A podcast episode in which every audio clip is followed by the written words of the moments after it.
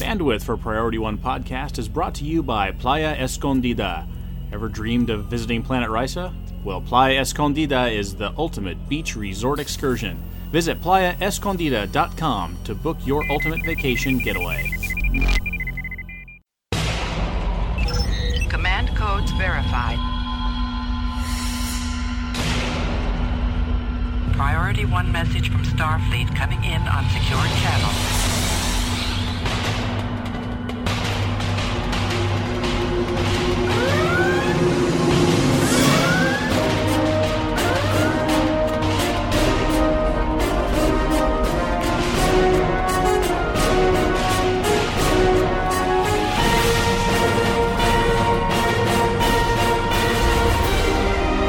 Welcome to Priority One.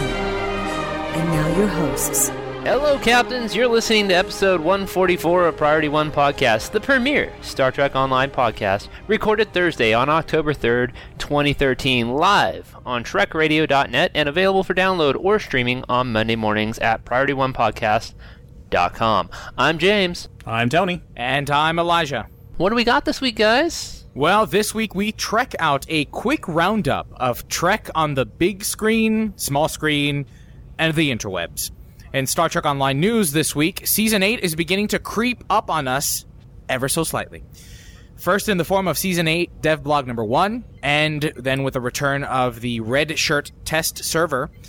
We'll also be touching on the last of the Dilithium mine projects with Legacy of Romulus Dev Blog number 45. Also, this episode, we have a special field notes segment with Pug01. He'll join us to remind captains not to ignore their bridge officers. And later in the show, we'll open hailing frequencies and see what's incoming from you, our listeners. Captain's Priority One podcast survives only by your generous real world donations. Please visit PriorityOnePodcast.com for more information on how you can help keep the show moving forward. Splatter Studios continues to produce some phenomenal Trek inspired canvases. Visit PriorityOnePodcast.com for information on how you can get your hands on these one of a kind pieces of Trek art. Captains, we need your help in a much less expensive way. It's actually free. We would be honored if you would take the time to nominate us for the ninth annual Podcasters Awards for Best Produced and Best Gaming Podcast. You can only submit your nominations once and only until October 15th. As you know, Priority One Podcast is produced by the hard work of dedicated volunteers. What better way to recognize that work than with a nomination supported by our loyal fans? Please take a minute to visit PriorityOnePodcast.com and find out how you can nominate Priority One for the ninth annual Podcast Award. Or just visit podcastawards.com and nominate us for Best Gaming and Best Produced Podcast. As Tony said, we would be honored for the nomination. In the meantime, let's get ready to trek it out.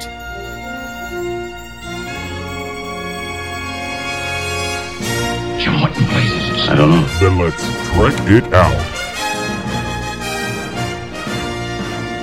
In our continuing efforts to pummel the deceased equine quadruped, we've got another great Into Darkness spoof. How It Should Have Ended addresses some of the wider open plot holes like the magic anti death Khan medicine and the completely obsolete starship fleet soaking up all those resources now that we have interstellar transporters. We'll have a link to this video in our show notes, but hold on. It seems that all of this berating and complaining is finally getting through to Mr. J.J. Abrams. Not only has he decided to not direct the next Star Trek film, he's actually apologized for all the lens flares. First account bound Lobi, and now this? Hell has truly frozen over. Wow. Yeah, I know it. I know. But in that very same interview, he managed to throw some very cold water on my personal hopes and dreams.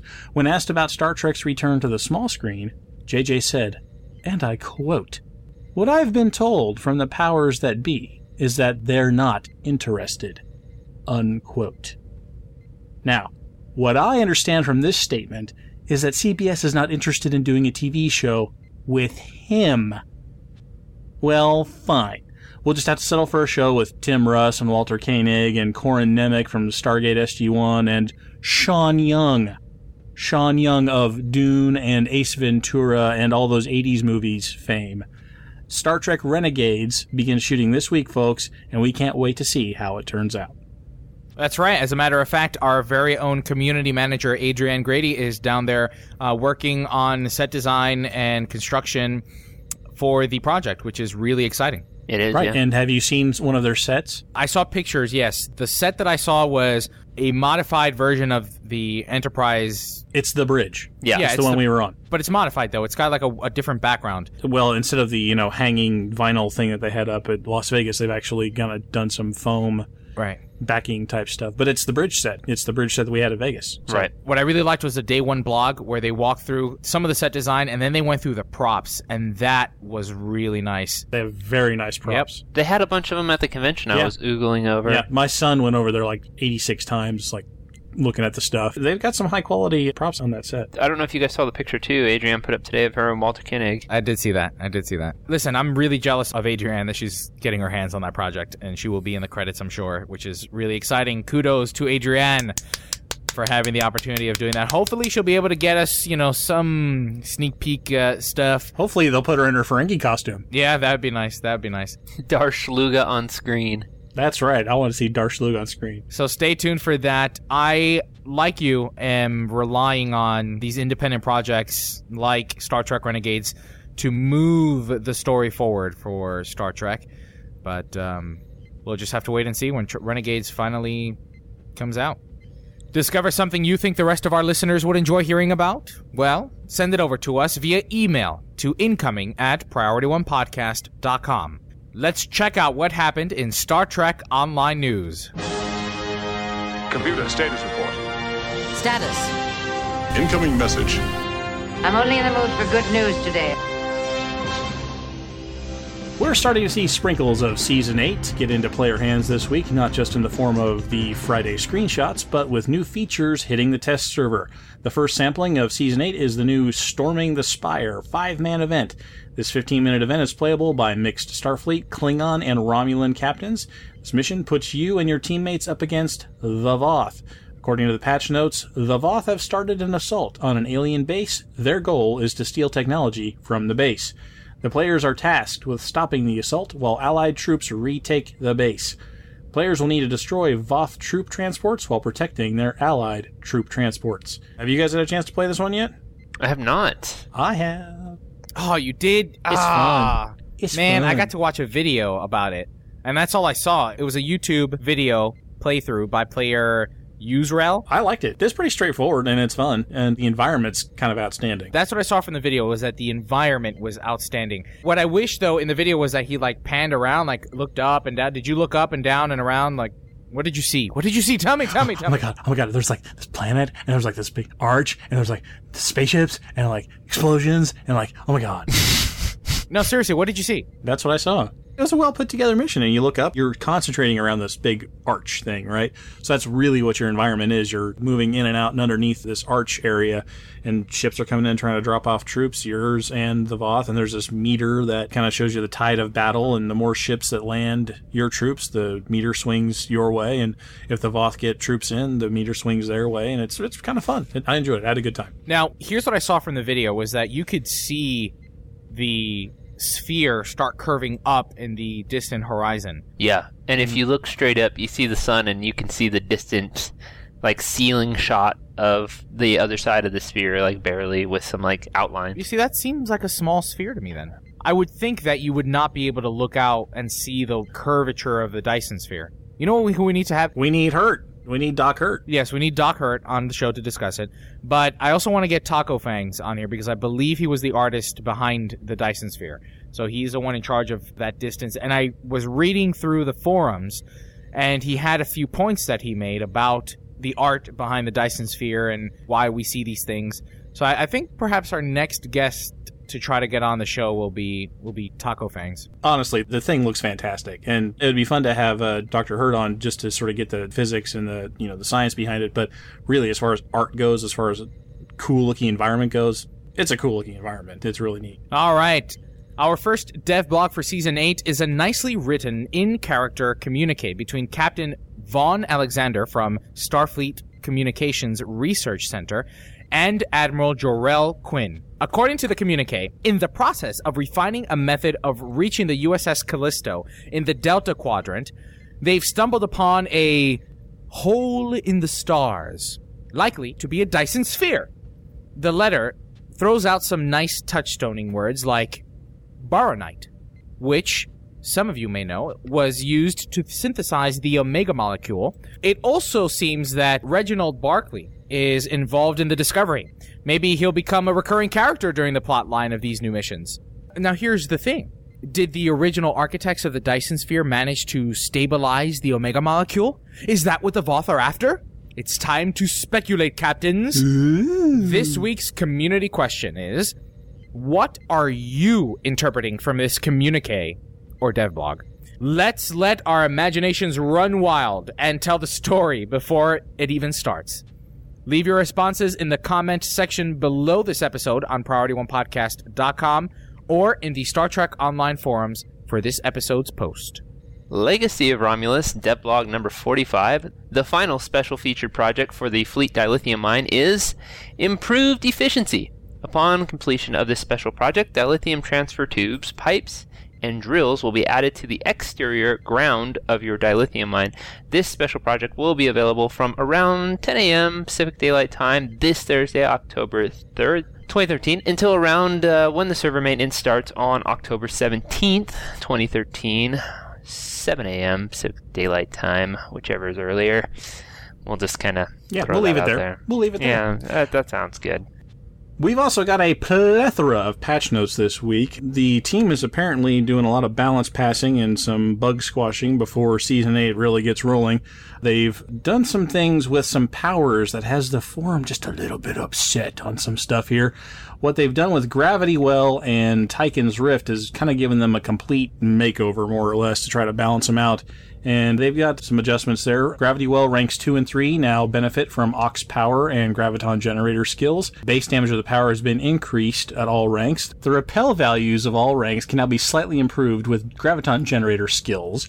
The radius bonus gained by graviton generators has been increased, and the amount of bonus damage that Aux Power and particle generators give to this power has been decreased. And that, I think, is really what's gotten to people's craws there's already been some raginess about the lack of abilities that science captains have to inflict damage and any sort of tweaking that nudges that power southward is met with some ire some anger some perturbation on the forums. And when this hit Tribble it was kind of angry. And i imagine that once it hits the general holodeck population it's going to be angry also. But the flip side of that is that the Tribble testers are kind of a small community once it hits holodeck, and if there's real, real, real humongous rage about it, maybe they'll nudge them back northward. But this was, I think, an attempt to sort of rebuild the power. So if you don't like it and you're nice about it, get in the forums and tell the devs, and they'll listen as long as you're nice. But they probably want some more play testing data from a wider base of players before they tweak it back upward. Tyken's Rift had kind of the same thing done to it. All ranks of that power now apply proper bonuses for the user's aux power, flow capacitors, and particle generators. The base value of the power drain has been increased by about a half, and the bonus from aux power has been decreased to less than half of its prior potential.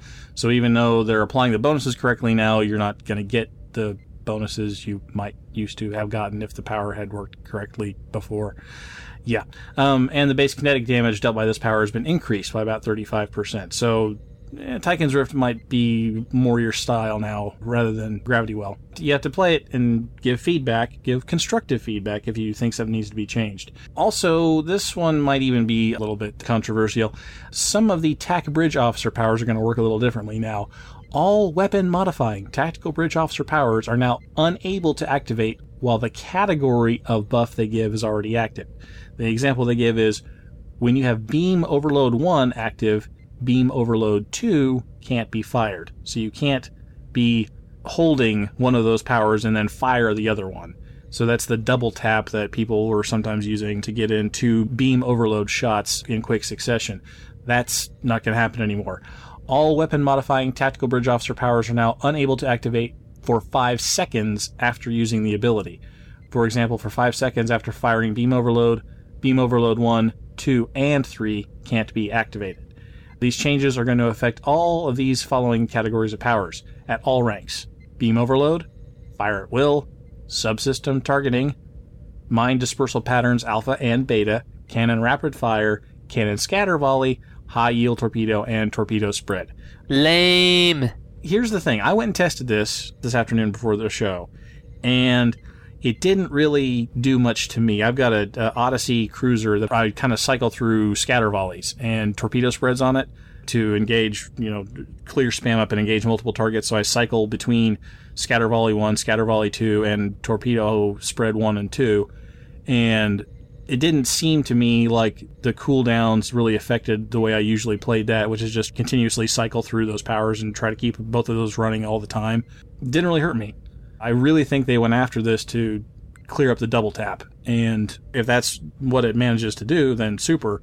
It didn't really affect me running two copies of Scatter Volley and two copies of Torpedo Spread. I still have the global cooldown. You always have that. That's that's not going to change. And I didn't see any evidence of some extra five seconds somewhere where, that I wasn't getting earlier. Well, no, I'm. I think my concern's more going to be if you can't do like high yield to spread back to back. So like I do my high yield run and then I turn around and I'll do a spin and I want to bring up spread right away or something like that. Like if it's just to keep me from going high yield one, two, and three back to back to back, then that's one thing that I can get. But if it holds me five seconds from finishing off one and jumping to the next, being at two different skills like high yield to torpedo or rapid fire to scatter volley, then yeah, I'm going to be a little peeved about it because I do that pretty consistently. But I was able to run cannon scatter volley with torpedo spread, but it may be that they're going to prevent you from doing torpedo spread and high yield. They might be preventing you from doing that now because it's the same category. well, I don't think you can do that now because of the cooldown. That was my experience. Yeah, the cooldown I don't think will let you do that now. I'm just saying if that part hasn't changed, that's fine. And I understand if they're just saying like if you have high yield two and high yield three up back to back, and you're trying to double tap those so that you can fire three and then turn around fire four. Okay, that I get. That I can understand. I'm doing something. Uh, you know, well, I mean, some players are still going to be peeved because nobody likes to have less juice than more, but that I get. But if it comes across affecting, you know, more than just the global cooldown that's always there holding them apart, then I would be a little upset. Well, go play. Go find out. I'm gonna. What do you think of the tactical bridge officer changes, captains? Let us know what you think. Can you run the build you've always run and still be as effective as it used to be? Uh, Did you see any changes? Is it business as usual, or is it a slap in the face? Let us know in the forums or on this episode's post at priorityonepodcast.com. Well, captains, that wraps up Star Trek Online news for this week. Let's invite Pug01 to remind us about how important it is to pay attention to your bridge officers in this episode's Field Notes segment. I'm sure there is an answer. Well, better get some facts. Returning to the show again for this episode's Field Notes is Pug01, Fleet Leader for Federation Emergency Services. And today's topic is bridge officers. That's right, Captains, we're going to revisit one of the oldest mechanics in the game. But some new bridge officers have been introduced since Legacy of Romulus, and the theory behind how to slot them has changed slightly over the years in the last several months. Pug01 is here to talk about those changes and some good practices that captains can use to get the best out of their bridge officer layout. Pug, thank you so very much for joining us again here on Priority One Podcast. Thank you for having me back. All right, so let's revisit for a moment bridge officers and what they are. You know, how do captains use them?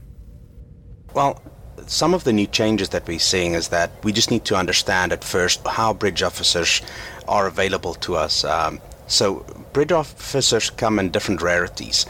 The different quality, like we know now, you know, there can be rare, very rare, and common and uncommon. But most bridge officers, they what we have to understand, come with four traits, four space abilities, and four ground abilities and the rarity of the bridge officer can affect the quality of these different abilities or traits. So, what we need to look at is when we're looking at the quality of the bridge officer, we can actually identify what the expected quality of the traits would be, for example. And we can start off. Traits can be basic, standard, or superior in their quality or their strength. So if we're looking at a basic trait, it'll be a little bit weaker. And this is one way of identifying this is that if a trait is basic, it's almost like having a Mark 1 trait. If it's a standard one, it's like having a Mark 2 trait. If it's superior, it's like having a Mark 3 trait. The way to identify which level of the trait it is is that basic would have the name basic trait in front of it. For example, if it was a trait that's leadership, it would be basic leadership. If it was a standard, it would just say leadership. And if it was superior, it will say superior leadership. And that's how we can identify the traits. Now, when I go into the exchange, for instance, and I try to shop for for bridge officers, sometimes I do get a little bit confused because there's a purple bridge officer selling for a million EC, and then there's a blue bridge officer with the same traits selling for a fraction of the cost, and that confuses me a little bit. This is where it will take a little bit of extra planning to determine what you might need when we're looking at a very rare bridge officer, we can expect two superior traits and two standard traits. If we then now look at a rare bridge officer, we might not see two superior traits, we might see only one superior trait. Now, what is important at this stage is to determine what you need this bridge officer for. If it's going to be for space, and there's only one space trait on this uh, bridge officer, and that's really the only trait you're looking for, for example, a human having leadership, then at this point, if you do find a rare bridge officer that is human that has a superior leadership trait, then that is one way of saving a lot of EC. Now, unfortunately, this is not the case. You'll only find superior leadership on very rare bridge officers. And so, quite often, that's where the EC is going for. Also, Pug, when I'm looking at traits, I notice that a lot of them are very much ground focused, and a bridge officer might have maybe one space trait. Can you talk to us a little bit about that? Yes, and this has been the case now actually for the longest time. We've had very few space traits. Humans had leadership, and that was really one of the only space traits around there for the longest time. We recently got a few introductions from the embassy. If you're Romulan embassy as a Federation officer, you can go and get Romulan bridge officers there, and they introduced some new space traits. But just coming back to the ground traits, what we have to understand about ground traits is they are working only for that bridge officer, meaning that as you have your team going into the ground, say some mission, and you have your individual bridge officers for there, those ground traits are only working for those bridge officers. Now, if that trait affects the team, for example, teamwork, then that area of effect of teamwork would actually benefit the whole group when they are close enough to that bridge officer. So sometimes it could actually be nice having a bunch of bridge officers for your ground crew that have teamwork or that have some additional traits that might benefit them. If you are going to give your bridge officers some sort of cloaking ability, you could look for a covert trait so that they can maybe hide a bit. But most often, you would plan on your ground crew having traits that benefit the whole team, such as a teamwork. When we get into something for space, we need to understand how that trait works a bit more. And a good example for leadership, for example, for human bridge officers or for any other bridge officers that have leadership, this ability no longer stacks. It used to stack, and it was very beneficial to have, you know, five bridge officers that are humans and getting that additional leadership skill to stack. It no longer stacks. It might change in the future and it might stack again in the future. For this, I would suggest keeping an eye on the forums. Usually, somebody will determine, hey guys, this is stacking again. If you need a lot of this, go ahead and get a bunch of them. But coming to the new traits, the Romulan bridge officers, most of their abilities do stack. Some of the abilities are going to be changed. The developers are talking about taking some of the stacking of the stealth out of the subterfuge out and having only one version work, they might decide that they want to bring this back and stack again. It's a continuous balance on the developer side to determine how they want to do this. I want to take a moment and first identify, for instance, I had been under the impression for quite some time, even after Legacy of Romulus came out, that the human space trait leadership was still stackable. I missed that memo clearly.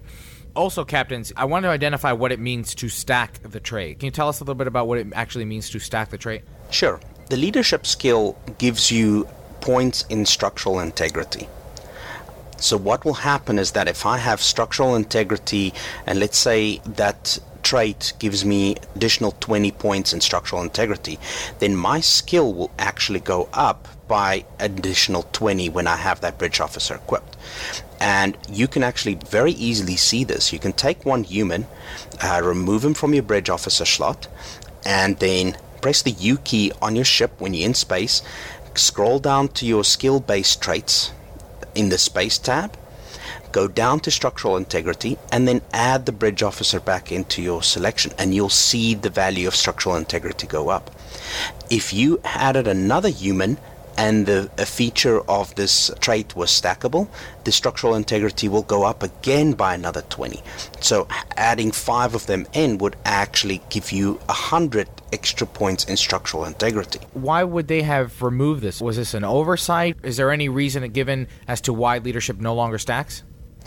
This was a decision made by the developers. I believe it was related to issues where the hit points of a ship would really just becoming bigger and bigger. And the way that you want to look at structural integrity, if you had a ship with a lot of hull points, let's say Tholian Recluse, uh, if you had five human bridge officers and you got an additional 100 points in structural integrity from those bridge officers, you could suddenly be looking at very, very high hit points on that large ship. Now, putting in the Borg uh, assimilated engine and a deflector, those hills coming from that proc that could happen every 45 seconds will also increase because of the structural integrity increasing your hit points. So that heal is based off some of your skill and then based off the amount of hit points that your ship has. So they felt that that was a bit unbalanced for certain ships and I believe they decided it will only stack once. Um, we see other abilities like in duty officers where they allow you to have three versions of them and some of those values stack. So they might change this. The way to keep track of this is keep reading those release notes. Uh, whenever they patch, look at the release notes and they'll say leadership skill now stacks again or it only stacks once or twice, you know, depending on how many they decide that it might be. So then, gone are the days of full human bridge officer crews. Now it's all about having Romulan bridge officers with their new space trait. Can you talk to us a little bit about the current traits in these Romulan bridge officers that are stackable? Yes. So the two new traits that we see for space is subterfuge and Romulan operative. The subterfuge is actually a very, very nice skill in that it gives you bonus defense and gives you a stealth value. Now, most often the stealth value is nice if you do decide to stealth. There's not a lot of Federation characters that are going to stealth. You know, there's really only a few ships that will stealth, but the bonus defense is really a big plus. This value does stack. So you can easily add up to over a 10% increase in your bonus defense. The way to look at bonus defense is this is the likelihood of a shot landing on you. If you've ever looked in space and you see that miss, miss, miss, miss, this is a calculation between that opponent's accuracy versus your bonus defense. So adding an additional 10% to your bonus defense can be really nice in your survivability. Of course, it requires you to keep moving while you're being shot. If you're standing still, you lose your bonus defense. Romulan Operative increases your critical chance and critical severity. And you could quite effectively add a good 6% to your critical chance and an additional critical severity. The Romulan Operative we most often find on tactical bridge officers for Federation. This is a little bit different for Romulan, whether they're Federation or Klingon. But Romulan characters can get a different set of bridge officers that will have critical chance on all of the bridge officers, not just the tactical ones. And now, how can we get a hold of these epic Romulan bridge officers? So, if you're a Federation or Klingon character that are not Romulan, you can go to the embassy, and in the control room, there is a console where you can buy the bridge officers. They are quite expensive. What's important to look here is that their quality of their traits vary depending on the quality of the bridge officer. and you need to look that the very rare bridge officers will have the superior values on the space traits. The rare bridge officers are a little bit of a difference. The male rare bridge officer will have the superior traits on the space traits, and the female bridge officer that is rare will have one superior space trait and one superior ground trait. So right there is a good savings if you're looking for space bridge officers for your space crew. There is a, a nice cost saving there by going for the rare male bridge officer and he will have the superior subterfuge and the superior Romulan operative, giving you those benefits on the tactical side. You won't have that benefits when you go to the engineering or science characters. They just don't have all of that for the space traits. But it's a nice cost saving there of getting some bridge officers because the jump between rare and very rare is quite costly. Romulans will be able to get their bridge officers as anybody else does. You know, there's uh, as you level up, you'll get some bridge officers. You can request for some more bridge officers. You can um, see what their traits are. You'll have to sift through. Another place to look for them is on the exchange, of course, when they're very well spec'd in their traits. You will definitely see them listed on the exchange. They're quite pricey. Uh, you can look around 7 million EC, maybe 10 million EC for the really high quality ones.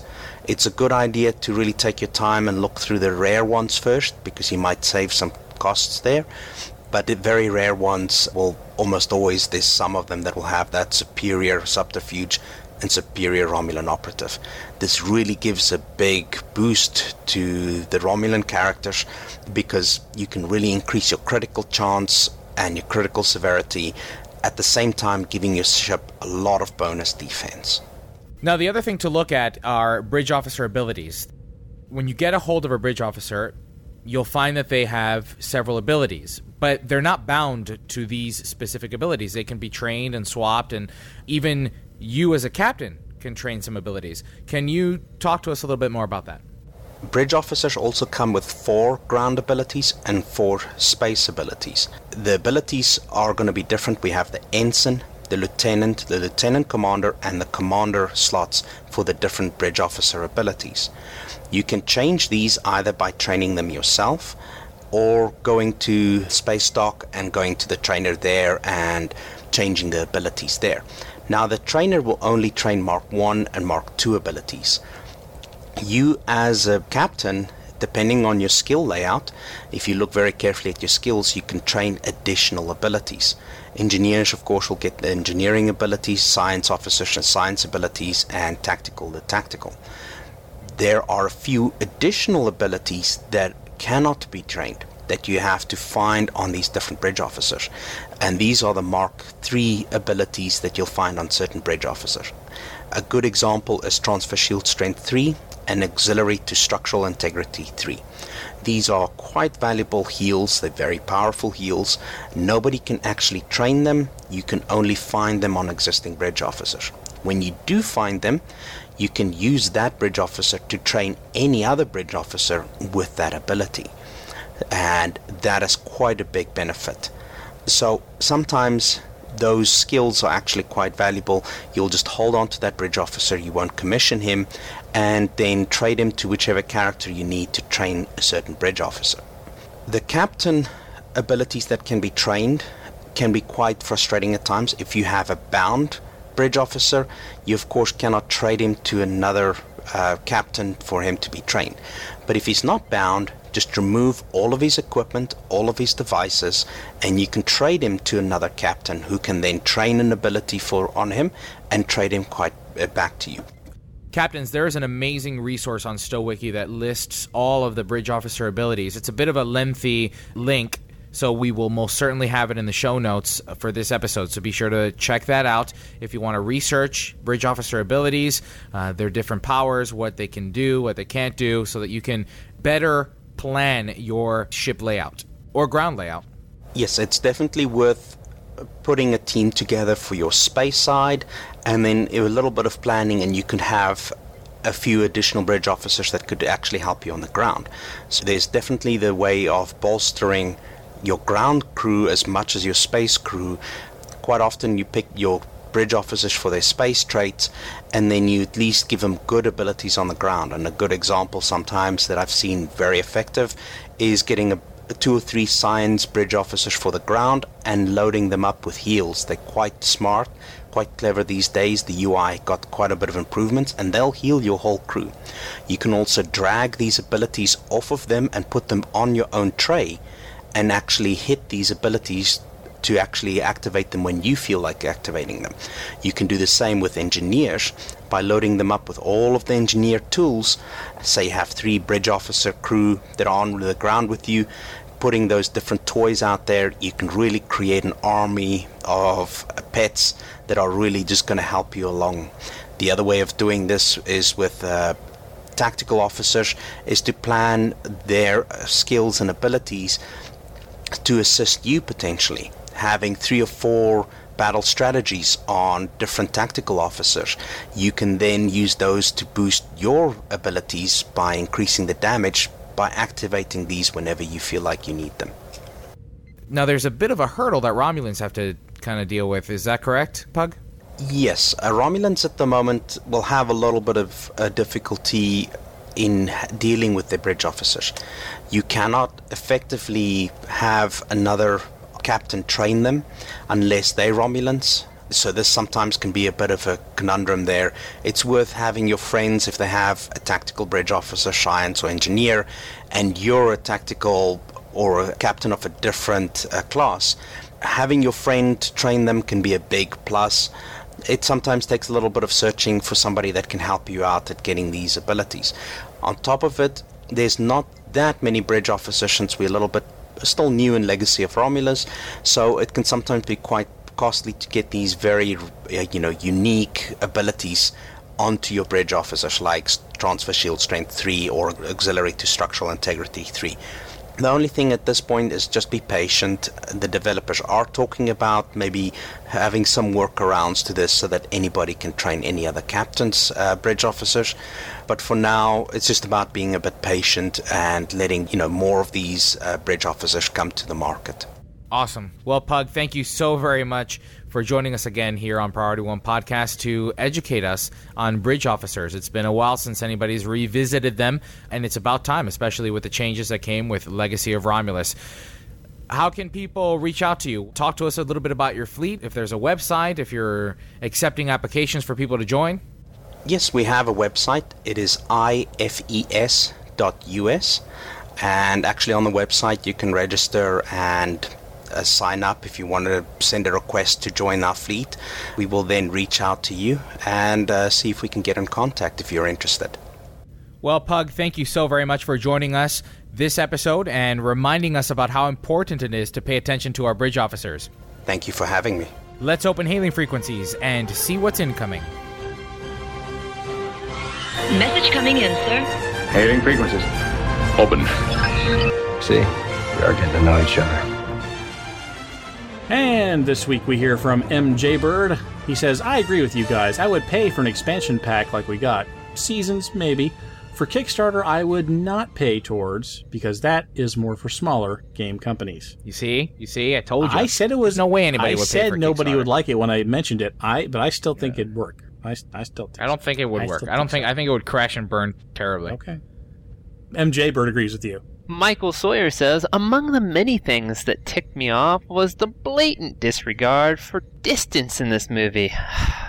It would have taken Janeway two and a half months to get to Quanos from Earth, minimum at Warp 9. It takes Into Darkness Enterprise less than half a day going at Warp 5 or 6. All this time, it seems, Quanos was on the outer rim of the Oort cloud, and we never knew it. Oh man, Voyager one's already gone past that. They're, or it's like into it right now. Oh my god. Oh my god. Voyager one just flew right past corners. We never even knew. Klingons are sneaky. Sneaky. All right, Locutus writes in and tells us that their moneymaker is the C store, and as well with the lockboxes.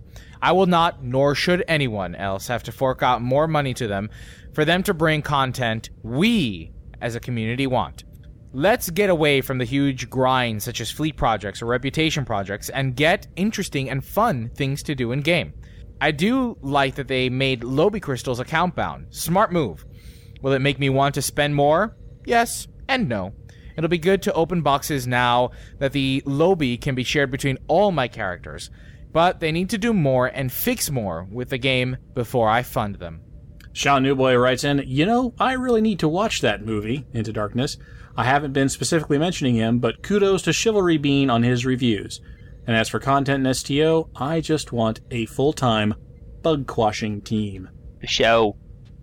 Rob DMC says, Somehow, I do not believe that them making Lobi account bound is a sign of the economy shift.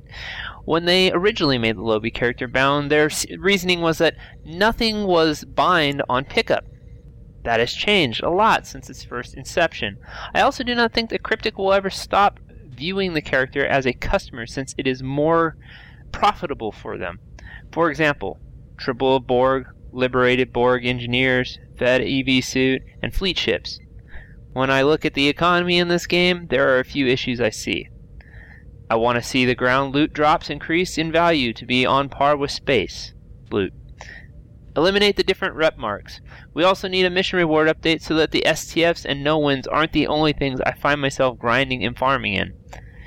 If dilithium is time played, then make dilithium a part of the mission rewards for the story and patrol missions. That's a good idea. I like that. I like all these ideas. Yeah, I like that. That's Yeah, I actually mean- a pretty good idea. Yeah, I mean, people don't grind the ground missions because No, armor is only worth a couple thousand and you pick up an impulse engines for 50,000. it's true. Plus, they tend to take longer. Ground missions tend to take yeah, longer. and they take longer, so they should have higher rewards. And the stuff that, if dilithium is the time currency, every mission should uh, reward a little bit of dilithium. Agreed. And if you can't do that, if the mission rewards simply won't let you do that, then make the exchanging between dilithium and marks and all this other stuff more transparent and easier.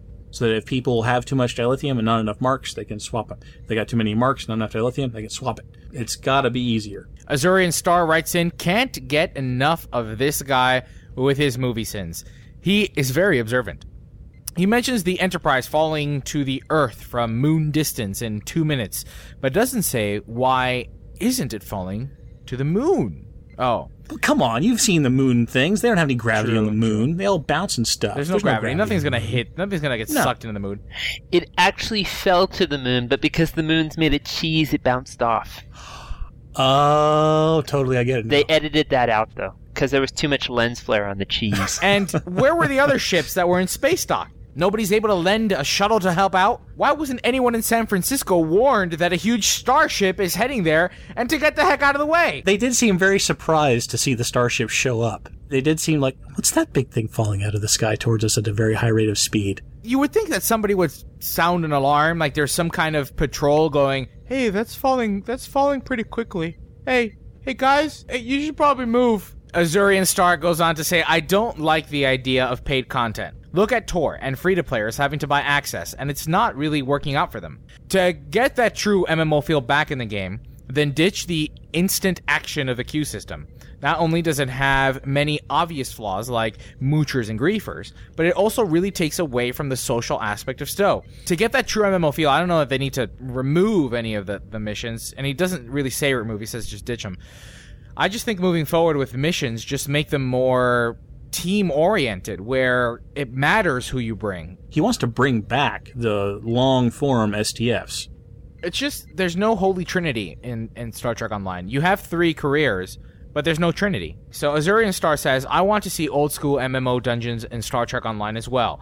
Not like they never showed dungeon crawling in Star Trek. Them crawling among ruins, caves, or even wreckages. Which they did a lot. But it still doesn't answer where's the Holy Trinity. Well, I think again, it's going to boil down to everybody has to be able to play the way they want to play and the way they can play. Because okay, like this whole week, okay, you guys were talking about have you tested this? Have you gone on Tribble and tried that? Well, no, because I barely have enough morning to get on each morning before work. I barely have enough time to get each of my two characters through Crystalline Entity once really quick to grab my crystal of the day so I can get my 14 for each one of them. And then I go to work. And that's it. And then when I get home in the evenings, if I'm not on call and working all night till 10 at night, then I'm spending that time with my wife or doing house chores or things that need to be done. So There has to be something for the guy who doesn't have a lot of time and needs to just jump in and knock something out, and there has to be something for the guy that wants to spend two hours and form a team and do all that. I'm down for that too. I like doing that now and then. It's just that my life really doesn't permit that much time often to do it. You know, I'm not saying one deserves the other. I'm just saying they have to have the balance so that everybody can play the way they want to play and need to play. In other words, need meaning like me. I only have so much time. I need something short and quick that I can jump on and spend 30 minutes on before I go to work. That doesn't change the fact that you would not be able to do a mission Yes, it does. by doing a whole. Why? Why? Why? Because what if I can't find an engineer? What if I can't find a medic? What if I spend 10 minutes of my 30 minutes looking for the other two people that I need to do this mission? I can't do that. I can't spend 30 minutes or 15 minutes looking for the team before I ever start. I have 30 minutes to get on, do it, get off, period. This is not a first person game. This is a, a massively multiplayer online game. Th- You know, this has to cater to several audiences and several gamers. And right now, that segment is underserved. Right. The segment that Azurian Star is referring to is underserved. The one that wants the two-hour dungeon crawl. That that segment is underserved. And I don't disagree. And like I said, everybody should have the option to play the way they want. I'm, I'm not disagreeing. I'm not saying they shouldn't have that. I'm all for it. Have it. I'm just saying don't have that in favor of the other. Have both. Right. Don't ditch the queue system. Exactly. But the idea is that the queue system has problems because of the moochers and the griefers. No, Yeah, sure, no moocher yeah. or griefer is going to sign up for a two-hour-long dungeon crawl and go AFK for two hours. Well, I don't know. I don't know. I saw it happen when we used to do the long STFs. I used to have that happen all the time, actually. If created properly in an MMO, you will not be able to progress in the mission without that person moving forward with you. So you can't do that. You can't bot it. You can't do that with a properly created dungeon end game mission. That person has to move forward with you. Otherwise, it just the mission will not will not progress forward. The way that this game is instanced, you can just transfer out of the map and that guy's stuck and he won't be able to finish, but you'll transfer to the next map. So, I mean, there's ways to fix this. What I'm saying is that the queue system, as it is, lends itself to this griefer type stuff and this AFKer type stuff. If you had a long term, long form dungeon crawl type thing, there are ways you can build in traps and sinks to get those people out. It's an underserved portion of the community. I would like to see a two hour long form raid come back. yeah, and I think it'd be fun. Like on a weekend when I do Yeah. have a lot of time, I think it'd be really fun to do that. Well, Chivalry Bean writes in Star Trek Into Darkness sins. give a listen to the mission log interview with Bob Orci. I still have some issues with the film, but this interview makes me want to give it another look from a different perspective. Even if what was made missed the mark, or didn't, I'm waiting to see it again. I think the intentions were right in general as far as Bob Orci goes. Of that team, Orci, Kurtzman, Lindelof, and Abrams, he has declared himself to be like the Star Trek fan of the group. That he grew up watching it, et cetera, et cetera, and that when he was approached by it, when when he and Kurtzman were first approached by it, he was hesitant to take on the project. As a matter of fact, he was ready to say no, unless it was done correctly. And then the mentality that I pulled from it was, you know, he essentially said, "Well, one way or another, somebody's gonna f it up, hmm. and I'd rather that person be me."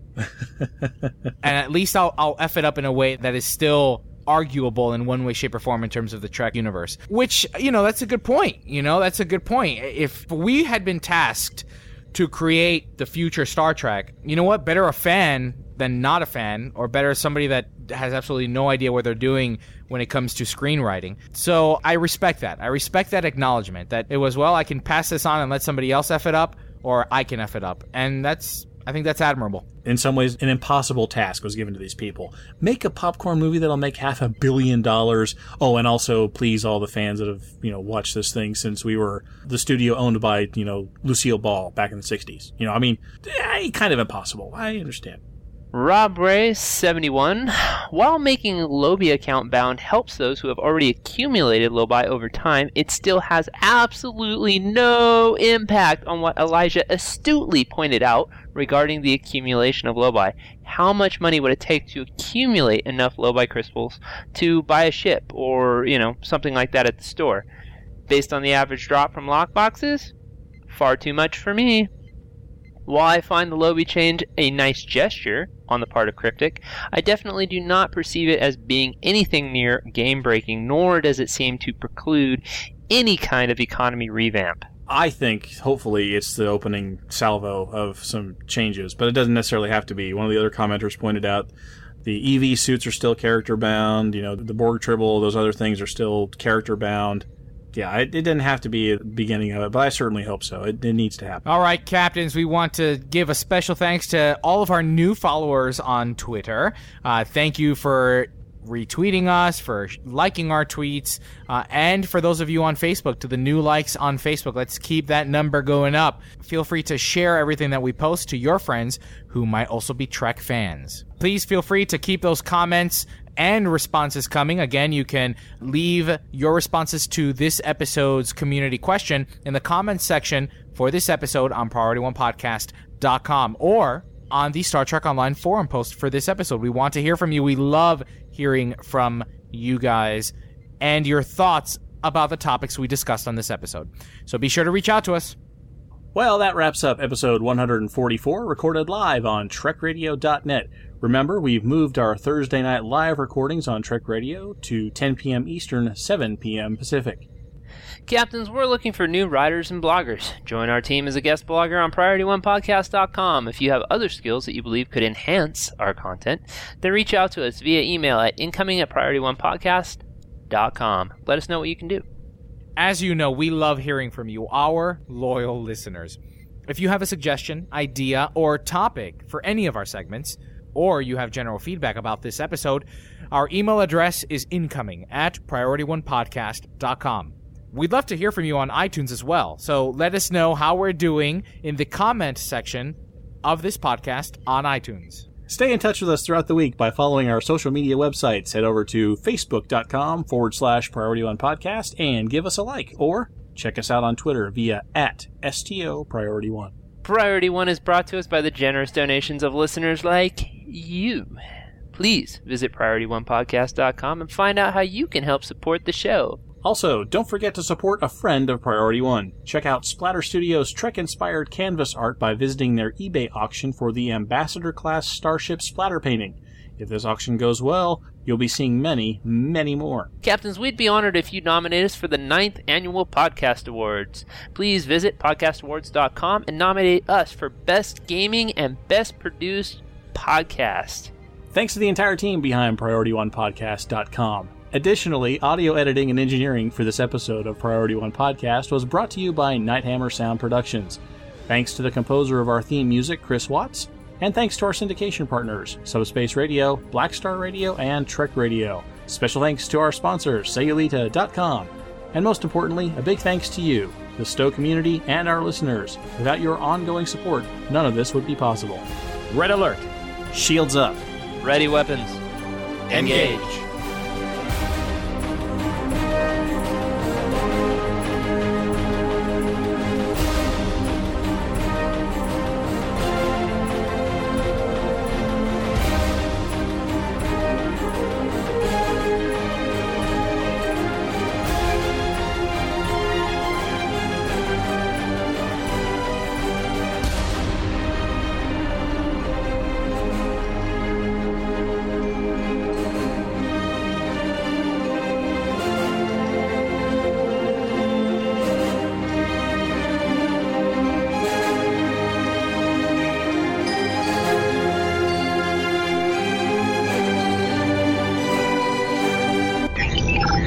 Transfer complete.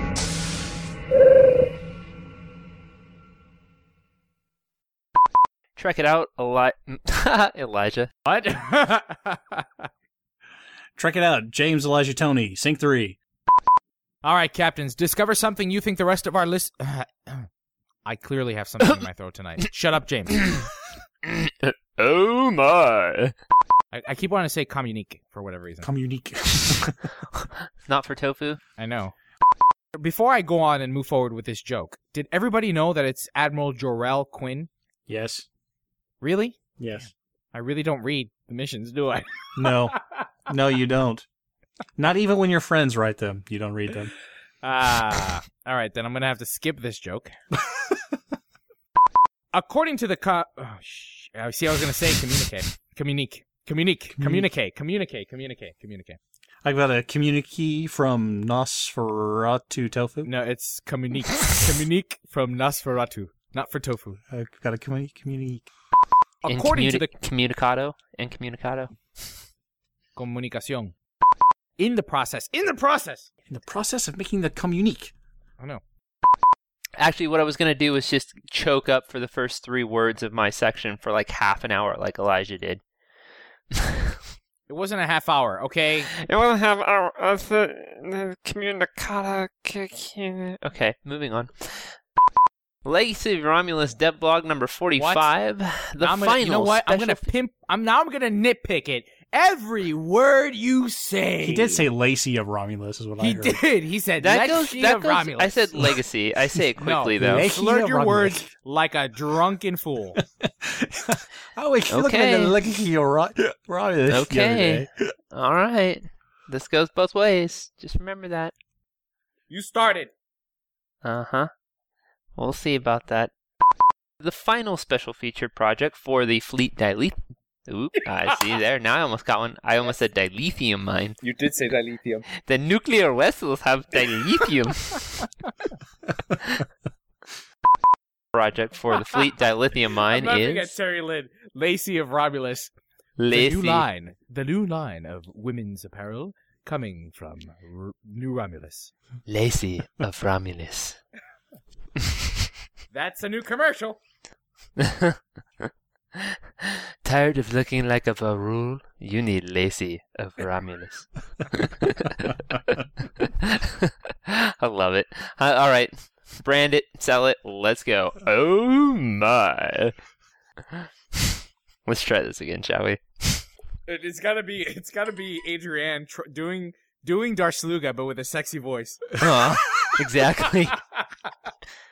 I'm here to sell the new Romulus Lacey line. Oh, I just have the most horrible picture in my head right now. and and in the background, I'll be dressed as uh, uh, Fleet Admiral Tape, and I'll be rubbing her lobes. this has gone terribly south, gentlemen. Oh, terribly oh. south. Hey, hey, Terrell, do you still want to? Do you still want to compete for the worst uh, uh, raw dialogue? I'm sorry. Give to Can this you? power- Did you say genitals? I you beat me to it, dude.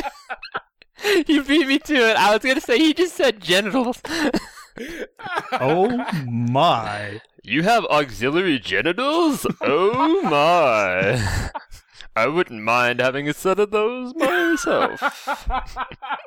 Auxiliary And there we go, south again. Skills. Auxiliary generator. Listen, you know what's skills. nice is that we are uh, we are no longer in family hour. So, so, so yeah. Epsilon in the chat room says it's a dick move. It's a dick move. And It that was truly basically is. my point uh, because the forums are pissed about this. All right. I'm sorry. Go back to that wherever you were about the auxiliary. Okay, I, I think is I think is when I said improve slightly with graviton generator skills, and I sort of put together generator and skill, which makes genital. Okay, um, okay, so let's go back to that. Go back to your genitals. Go back to that. Um, Um, Duh. What is this show? I don't know. what good this show radio. we are the best podcast. Be sure to nominate us Nominate for the best podcast. please. We are very good.